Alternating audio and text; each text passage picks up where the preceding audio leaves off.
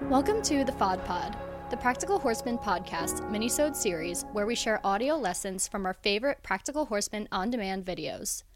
At Practical Horseman On Demand, you can enjoy hundreds of how-to videos and get insider access to exclusive interviews and lectures, slow motion demonstrations, and step-by-step tutorials taught by top-level pros in the hunter, jumper, equitation, and eventing disciplines. Head over to practicalhorsemanondemand.com and use promo code PHODPOD for 15% off when you sign up. That's practicalhorsemanondemand.com and promo code PHODPOD. That's P H O D P O D for 15% off. This week's episode is with USDF bronze and silver medalist Michelle Wellman about advocating for your horse. She tells a story about her own horse, the chestnut gelding from the Practical Horseman On Demand video series, who encountered various physical issues and tells about the long road to determine the cause. Now, enjoy the training clip. So, an interesting uh, sidebar the chestnut horse in the second group is my personal horse, and he is an eight year old Trakehner gelding that I bought as a four year old that was just 60 days under saddle.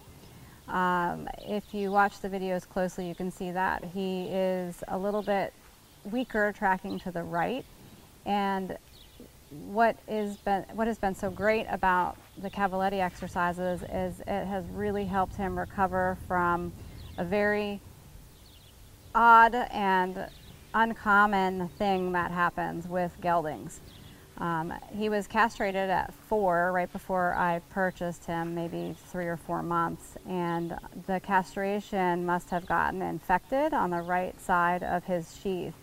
And by the time I purchased him, it had been it had healed up, and um, there was a scar. And but during the vetting, my my vet didn't seem to have any concerns about it, and he was sound and had a normal pre-purchase exam. So I bought him and moved on with teaching him how to be a dressage horse. and over the years uh, that I've had him, I struggled a lot to the right with lateral work off the right leg right lead canter was difficult for him.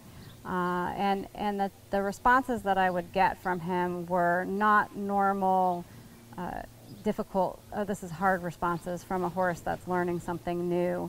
They were very dramatic and sometimes um, almost violent, and it made me uh, really feel like something was wrong with him. So I've had vets out multiple occasions to try and figure out what was going on with his horse who otherwise seemed perfectly sound. And everything always was normal. And we could never figure out what might be wrong that would cause him to do this stuff under saddle. And the other thing that was uh, of note is that he was very spooky and reactive and not comfortable in his own skin almost. And I just thought that he was a Trakehner and that Trakehners can be that way. So I just chalked it up to the breed, um, which is kind of an awful thing to do because every horse is an individual. But um, he um, just never seemed happy and comfortable.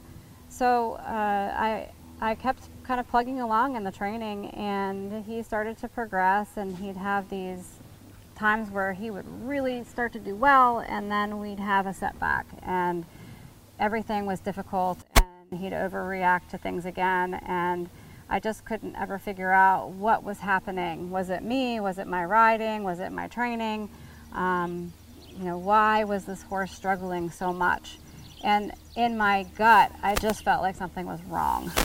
Uh, I did everything I could for him. I did body work. Like I said, I had the vets out. Uh, and then last summer, as a seven year old, he started to do really well again under saddle. I just recovered from my first shoulder surgery. and um, we, I got him going again, um, schooling second and third level. And he sat, had another setback. And uh, my body worker was out doing a massage on him, and I was chatting with her and she was working on the inside of his right hind leg. And when she pulled her hand out from underneath of his leg, she had blood on her hand. And I looked underneath, and the scar that he had from the castration was actually bleeding, which is very weird. Three years later. So I called um, the vet. The vet was actually coming out, so I had the vet take a look at him, and they flexed him. They always wanted to flex him, and I said it's not a joint thing. It's it, he's sound, but they flexed him, and he had some weird responses to the flexion positions, especially the rear leg extension. Um, he would pick his tail up and cock it to the left when they picked up the right hind and pulled it behind him. So I convinced them to come back a couple days later and do a nerve block of the sheath. a very odd thing to do, but um, we did it. We, I, I got on him and rode him so they could see what was happening under saddle, and then I got off. We, we twitched him, and the vet wore a helmet, and we nerve blocked his sheath.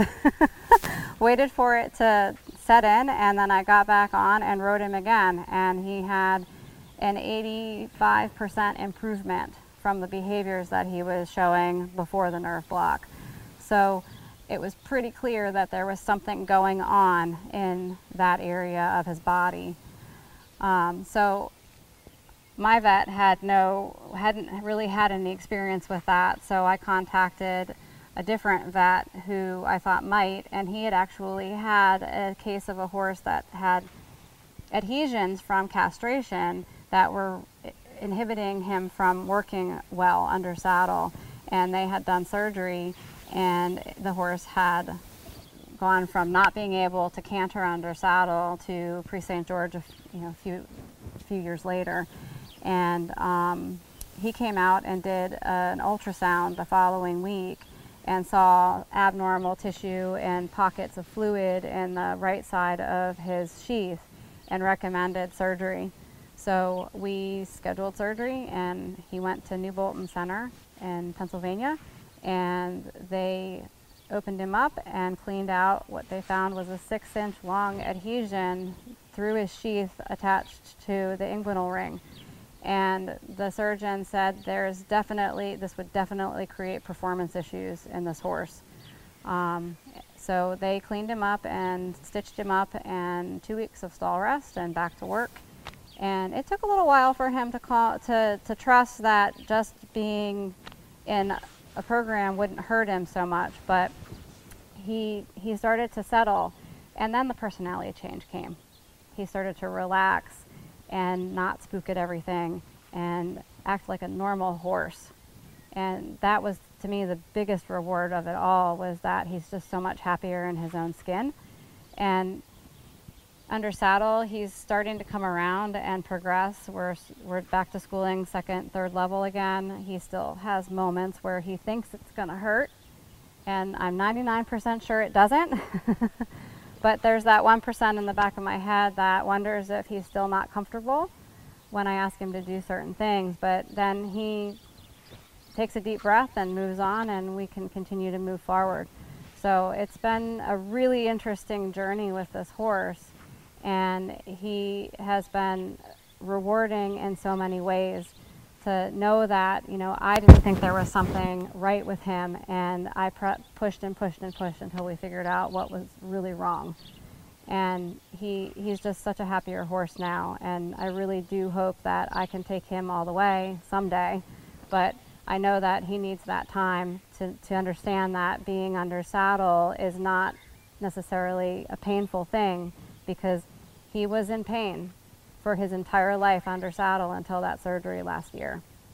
So I, um, I, I enjoy watching him go now with somebody else on his back because he's just much happier about life now. and you know, hopefully my story will inspire others to really advocate for the horse and know that if you don't feel like something's right, it's okay to push and try and find the answer. Thanks for listening to this PHOD minisode. For unlimited access to more lessons like this, sign up for Practical Horseman On Demand at practicalhorsemanondemand.com and use promo code PHODPOD, that's P H O D P O D, to get 15% off. Thanks again for listening.